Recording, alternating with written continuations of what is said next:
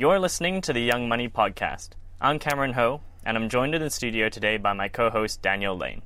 The title of today's show is The Signal versus the Noise, and we're going to talk about how we can harness human behavior and psychology to become better investors.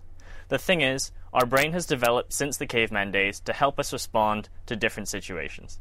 And the way that we're programmed affects every element of our lives, including how we spend, how we save, and how we invest. So today, we're going to consider some of the following questions. What common mistakes are investors prone to make, and how can we avoid them? Is it important to follow the news and check stock prices every day, or are those things just a distraction? And how can we take or exploit the ways our brains are wired to achieve better success at the world of investing? We're joined in the studio today by some very special guests. We have Nick Armet, who is Fidelity's head of corporate and investment writing. In addition to leading the team which produces market commentary and analysis for our clients, he has also written extensively on the topic of behavioral investing. Nick, welcome. Thank you. Could you please tell us a little bit more about what you do at the company and your involvement with behavioral investing? Yes, I run the investment communications team, and we are a voice for the investment teams. Uh, I personally have written a column on behavioural investing that's appeared on the Fidelity website. Right. And we also have Matthew Jennings, who is an investment director specializing in European equities. He has also been involved in a project researching how uh, human behavior affects the world of investment. Is that right? Yes, that's right. It's something we're looking at very closely at the moment in the investment team. Okay. And what do you do as, in general in your role as investment director? Well, the investment director role is about explaining the um, h- how our portfolio managers are setting up the portfolios, going and speaking to clients, talking to them about themes in the market, investments we're making, and and, and trying to you know really just be that um, interface between the the uh, the investment strategies and the uh, the clients outside the organisation. Okay, perfect. So let's start with Nick with just a general question. What are behavioral biases?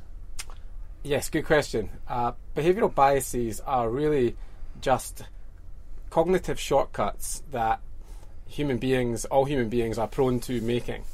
Um, oftentimes, these are uh, positive shortcuts with positive outcomes. Mm-hmm. Um, but increasingly in the modern world, and, and particularly in the world of finance, these shortcuts have negative outcomes. Right. Um, because they tend to be um, emotional or automatic shortcuts which are not fully thought through and they can have negative outcomes from an investing perspective. Mm-hmm. Right. So, what might some of those negative outcomes be? Say, for a personal investor managing their portfolio at home? Well, I guess. Um, that goes into that question goes into what some of the biases are, right. and so some of the negative biases that can affect investors are things like herding, are things like loss aversion, um, and overconfidence, and also confirmation bias. Right. Uh, those some of those require a little bit of explanation. Some of them are probably more uh, intuitive. Herding is when you tend to copy what a lot of other investors are doing, mm-hmm. um, and that can make you prone and exposed to groupthink. Um, right. And when that situation turns around, or there's a, a bubble in the market which collapses, mm-hmm. you can then be exposed to quite a big loss in your investment portfolio. Right. So that's one big one to be aware of, and, and we see that in markets uh, on a recurring basis. We see these bubbles. Um, uh, rise and grow and collapse in markets. So that's mm-hmm. one of the key um, uh, biases that investors should be aware of. If I could just come come in there because as well as presenting risks to investors, that mm-hmm. type of behaviour also presents significant opportunities to people. Because, right. And you know, one of the strategies that I work closely on is a contrarian strategy, and that means that we're trying to go against the herd. We're trying to really find those areas of the market that people have fallen out of love with that are very unfashionable, mm-hmm. but where we think things might not be actually as bad as as the market consensus would would uh, would have it.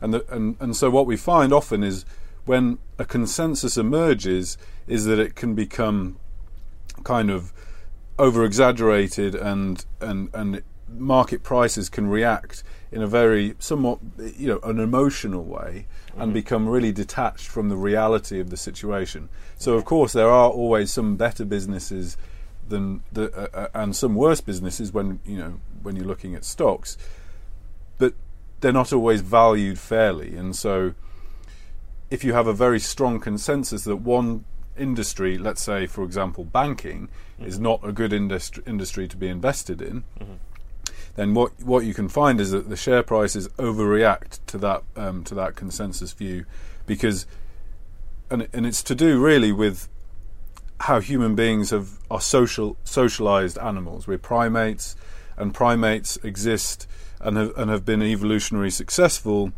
because we've learned to cooperate and work well in groups. Okay. And so, making yourself an outsider and going against the group um, for many, many millennia was actually a very bad idea because it meant that you were the last person to eat and your children weren't looked after, and and so there were very clear and visceral downsides to going against the group um, the group behaviour. Right. Now, wh- the problem is that, that when you translate that biological impulse to a m- much more complex environment like capital markets, the outcomes can be very different and, let's say, suboptimal.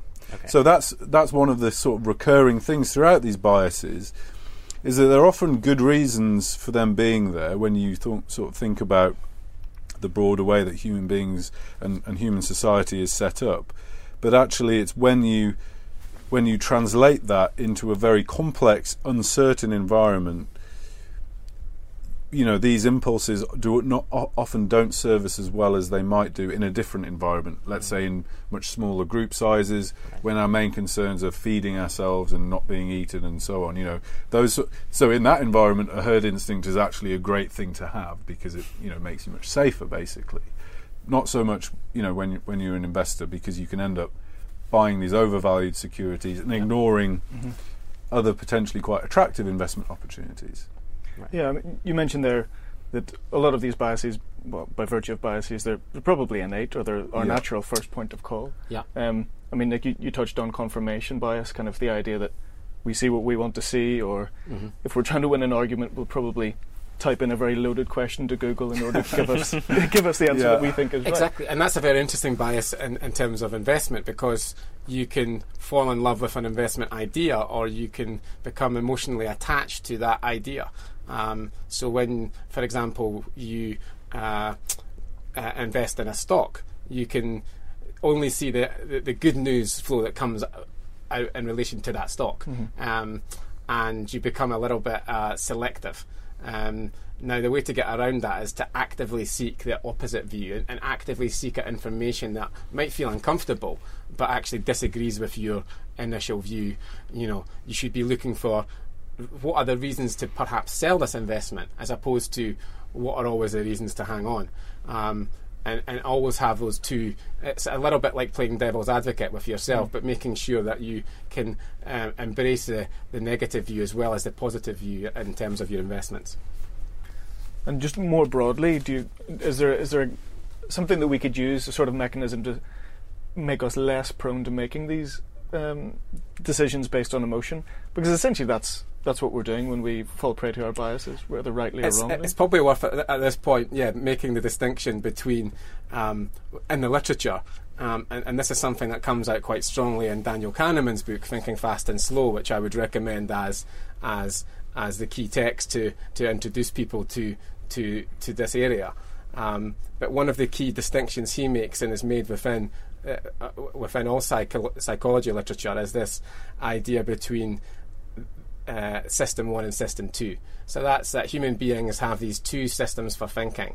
And system one is really this automatic um, shortcut system, and it's that primitive system that is the fear or flight response. And it's, uh, as Matt alluded to, it stood us in good stead for, for millions of years, and, and that is our quick response to a situation. And it's often the right response, um, or it has been for many years.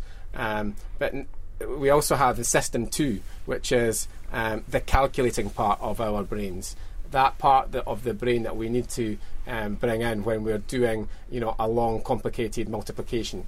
Um, it's that sit down part of the brain which um, is more considered and rational.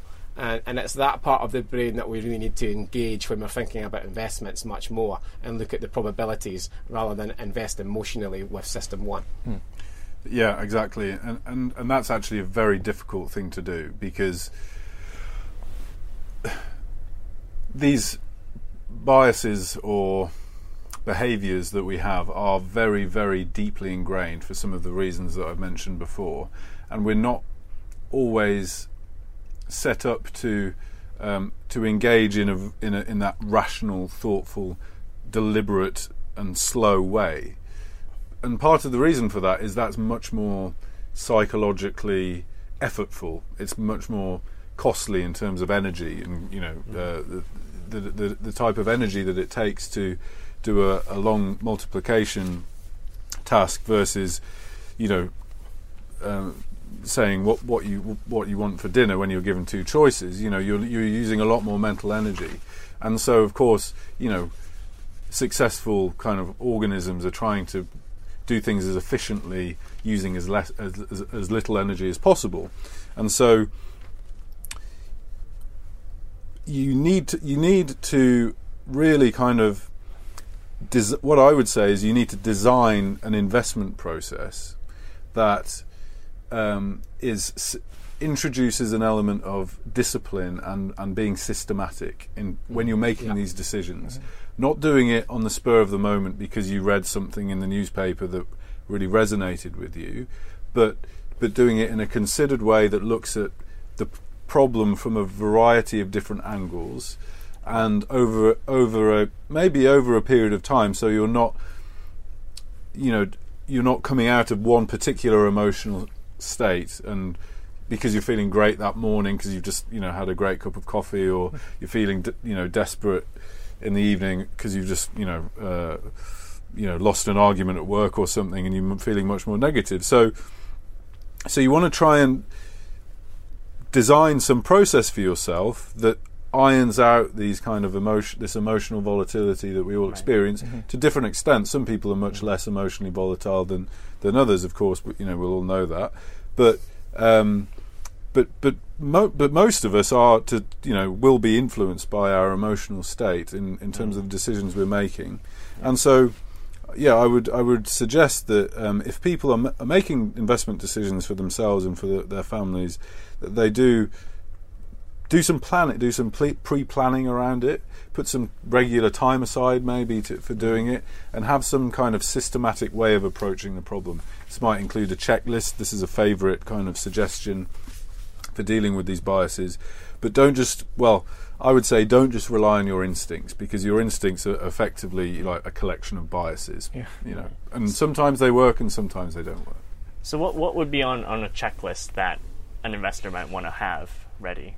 Yeah, well, to to some extent, that's a, uh, an element of personal preference. I mean, Right.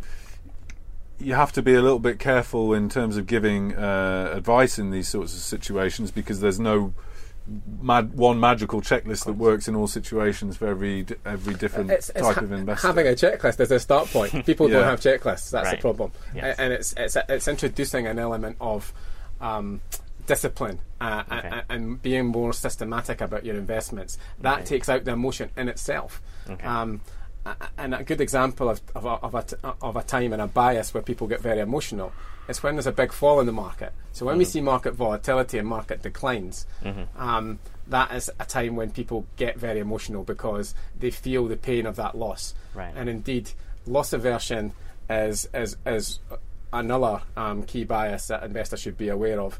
Um, and the research tends to indicate that we feel the sting from a loss about twice as strongly uh, as the rewards from a gain.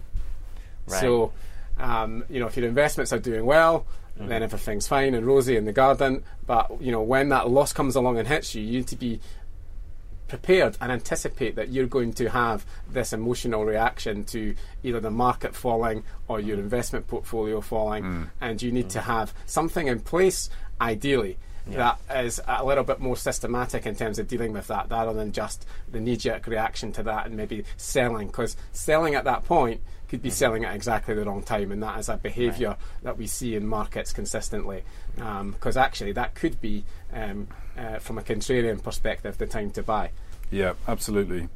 I think it, just going back to the checklist. I mean, I'm keen to offer some sort of useful advice rather than just saying, "Oh, that's a difficult question." just, just some, some well, no, what, but- what thing, things people might consider because we can't give Well, specific advice. well, but- I would say if you're investing, well, whatever type of investment you're making, I would say the purpose of the checklist should be to identify the reasons that you're making that investment. Yeah. So you, so then you're accountable to your future self. So if it goes wrong and there's a Yeah. fall in the market, what if there's a fall in the market or in the price of the thing that you bought?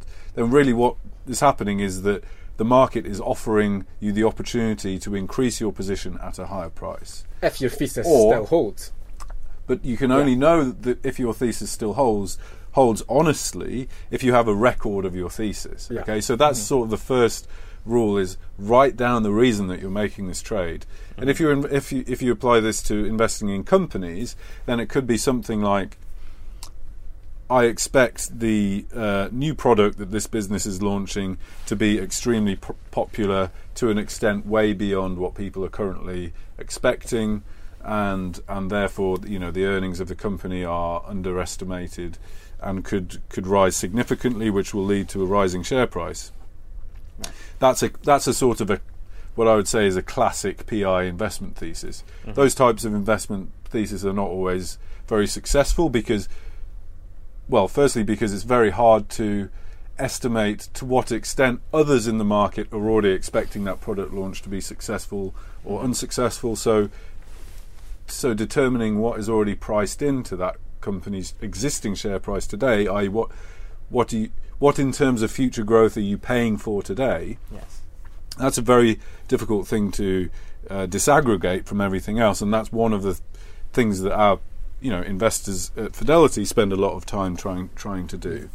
Um, but the po- the point is, be honest with yourself as to why you're making this investment, because only then will you know whether in the future you should be buying more or selling it or, or, or what have you. I think that's key to have some buy criteria and some sell criteria. And a, a really important point around the buy criteria is you don't need a long list. You'll Mm-hmm. probably need about two or three key reasons as to why you want to buy a company. Yeah. Um, because once you start adding reasons beyond that, you're really just starting to get into the process of reassuring yourself by adding more reasons. and, and what we actually find from the literature is there probably is only two or three reasons to do anything or, or to buy a company. Yeah. And, and those are the key reasons that are going to uh, be responsible for that company outperforming. Um, and indeed, our own analysts are encouraged when they write their own buy notes um, to uh, keep it to two or three key reasons as to Yeah. why that company is uh, predicted to be uh, a good investment or not. Okay. And there are even some ways, if, if that process is even too difficult, there are some strategies you can use, such as cost averaging, to completely take the decision out of when you buy, for example. Is that right? Absolutely, cost averaging is is is, uh, is a way of, of of taking the emotion out of investment because you are you're, you you know you you move away from saying is the is the market too high or too low right now? You're averaging your Yeah. investment out across the market and you're buying at all the different market levels. Um, Okay. So there is it's, it's another way of being systematic about your investment. Right. You're making that regular investment no matter what. Yeah. So just to confirm for our readers, cost averaging is a practice where you will, at the start, decide that you're going to buy a set amount or put a set amount of money into the markets at regular intervals. Is that I, correct? yeah, I think so. It's it's really what you're trying to do is take out the timing effect of, because Yeah. you know, as everyone knows, timing the market is incredibly difficult and probably not possible for a human being or certainly not for a computer to do. So, um, it's it's recognizing that that that that, that coming into the market on day one with all of your life savings uh, is that that that you know you you're there therefore exposed to what happens on day two or day three. But if you're if you're coming in gradually over a period of weeks or months, depending on you know your objectives, then that is a lower risk way in terms of the risk of, of, of getting the timing wrong or, or being un, unlucky really with, with, with the timing. And of course, you know, that works to your in your benefit as much as it. W- you know, on average, as much as it works to your detriment. Sometimes you'll wish that you'd come in come in day one with a big investment because the market's going up. But if you believe that, you know, if you believe that you can't predict the market's move on a kind of over over shorter time periods, which I would say is almost um, is, is almost well, it's pretty clear from the literature that that people aren't gifted with, with that ability, then um, then then averaging in is a good idea. And also, if you if you own something and it's getting cheaper, well, and this comes back to what we were saying before, and it's getting cheaper um, in a way that doesn't destroy the investment case that you've bought into. Mm-hmm. So, because the stocks become coming out of favour for maybe short-term operational difficulties, you know, let's say the weather has impacted retailer's quarterly sales or something, but ulti- but you bought something because you think in five years this is a tremendously well placed business. The management has an excellent track record. Then you know a weather related profit warning, which are quite common in the retail sector. Um, would be an opportunity to buy more and average down your position, perhaps if you're ma- if you're making a loss. Right. But then the problem is that if you don't write that investment thesis down and you don't know why you bought the thing in the first place, then you know have no way of making a decision later on as to whether you've got an, an opportunity Yeah. to increase your position or, or not. And the more general point I would make there is people tend to um, run their losers and cut their winners. Um, and they should do the opposite. You should, what you should do is run your winners, the, the, the, the, the investments that are showing you a profit, Yeah. um, and, and, and cut your losing positions. Right. And, and the reason for that is, is, is partly due to loss aversion, which I mentioned before. Um, people are more conservative when they're in the black, Mm. uh, and they're willing to take more risk when they're in the red. Okay. Um, and it's totally counterintuitive, but it's Yeah. what human beings do. And it's Um, and it's to do with the fact that we're so reluctant to lock in that loss Exactly. because we'll feel it so pain, painfully Yeah. that actually what we're more inclined to do is sort of go, oh, th- you know, I'm just going to double down on my investment Yeah. and hope we get back to where we started and then I can sell. You see that all the, t- the time, and it doesn't always work. Let's put it that way. And I think what investors should be challenging themselves to do is actually to to to, to, to get out of the losing position if it if the thesis just doesn't hold anymore Yeah. and stop Yeah. running it until it, it, it turns back to a profit because it may never do. Yeah. And, and, but then equally is to run the winners and, and not be um, uh, uh, prone to selling those too early. I can um, give you an example from my own uh, personal history. This is uh, um, before I worked for Fidel- for Fidelity. I have to make that clear. But um, so I, I, I used to own shares in a, uh, a very small mining company. This is on my personal a- account, and um, and the reason that I owned the shares was was with that the the, uh, the company was intending to reopen a mine which had been closed for uh, a couple of decades in a very well established part of Spain that had been kind of producing copper for, for many many years. But gradually, but over time, the um, the opening date got pushed back and pushed back and pushed back. Of course, the company's management always had a very good reason why the date was being pushed back. But as time went on, of course, they were burning through cash, and they kept coming back to shareholders saying we need more funds to, you know, keep the project alive. And so the, you know, shareholders got diluted, and and more shares were issued, and the price was going down and down and down, and and that presents a very interesting, from a psych- psychologist's perspective, an interesting dilemma to an existing inve- investor, because I had kind of in in my mind, my indes- investment thesis was I'm going to own these shares until the mines open, um, and then um, and then I'll sell.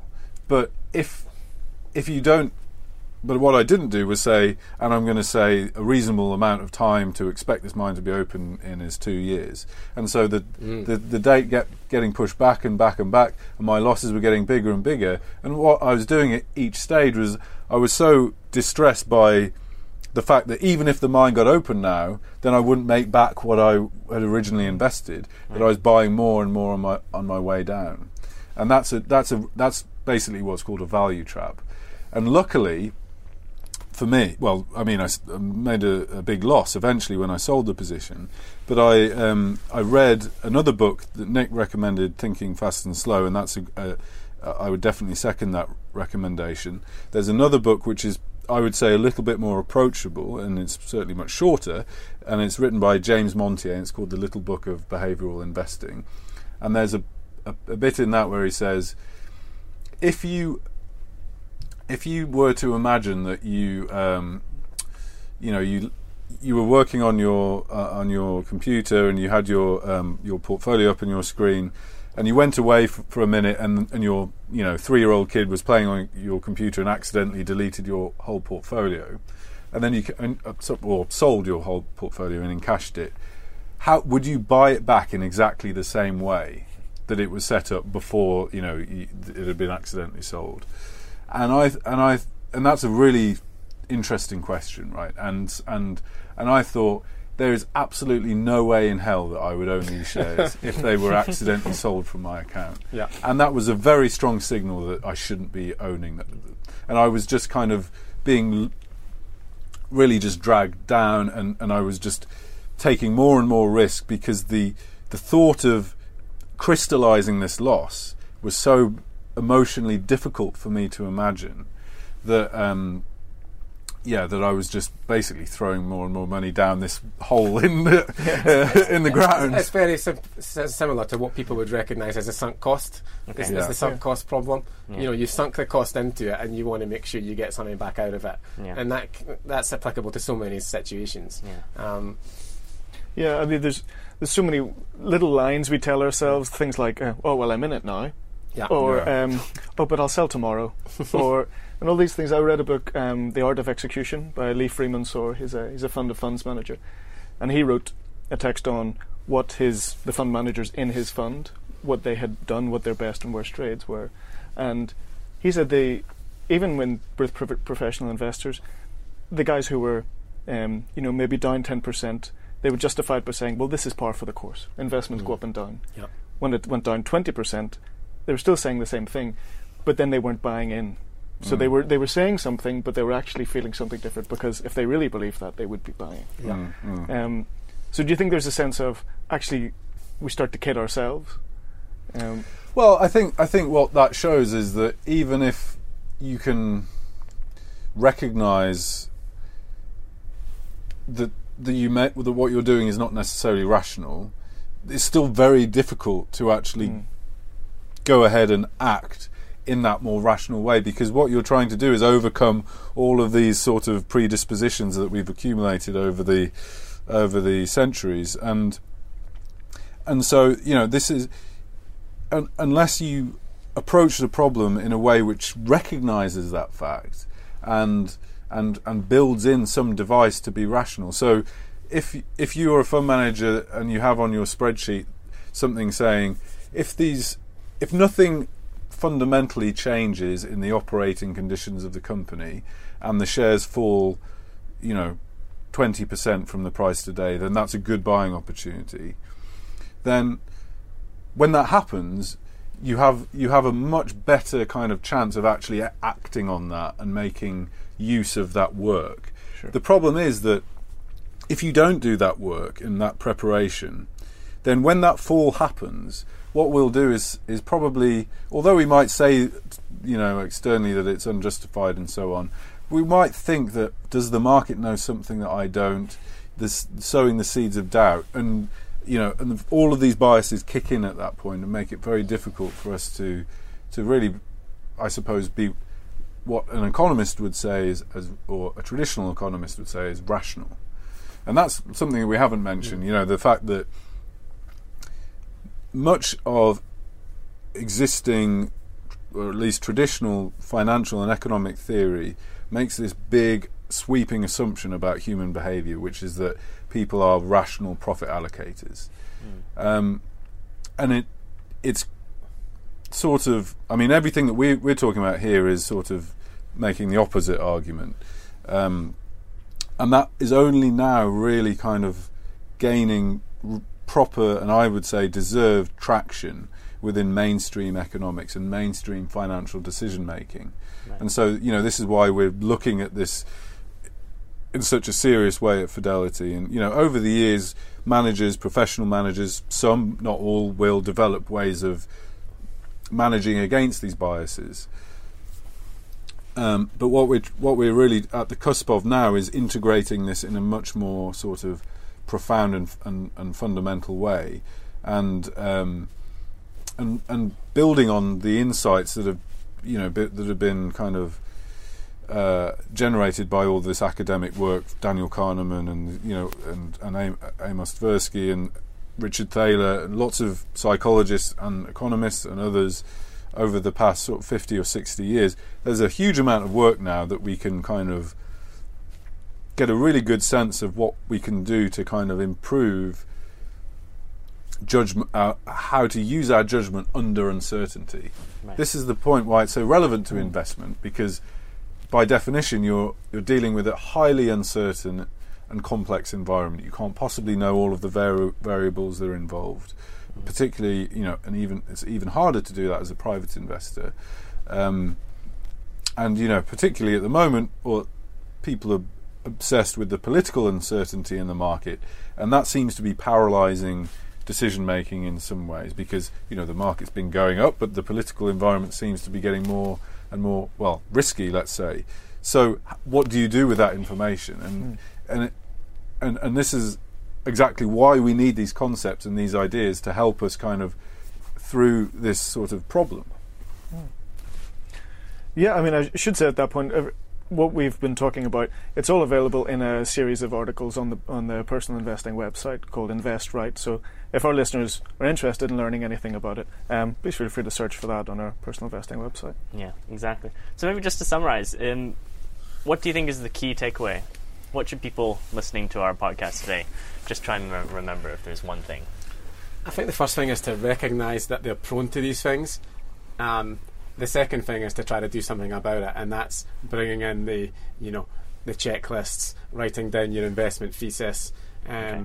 you know, establishing some buy and sell criteria, yeah. um, embracing an outside view when you have one view in your position, embrace the opposite view, um, and uh, those are probably the key things I would that, yeah. that come to t- off the top of my I head. think awareness is a great start, and I think people listening to this might think, well, I know I'm not rational, but you know, I'll, what I'll do is try to remember next time I'm making a decision, and, and that that should help me. Really, that's not enough because you know, be, as I said, because these biases are so deeply ingrained in our, you know, in our in our biology that it's it's difficult to sort of override them. Let's say so be systematic, try to be disciplined, and and plan and prepare. Great, thank you. Okay. You're listening to the Young Money Podcast. Thank you very much to our special guests, Nick Armet and Matthew Jennings, on the show, as well to the co host, Daniel Ling. This information does not constitute a personal recommendation and should not be used as the basis for any investment decision, nor should it be treated as a recommendation for any investment. If you are unsure about the suitability of an investment, you should speak to an authorized financial advisor. The value of investments can go down as well as up, so you may get back less than you invest.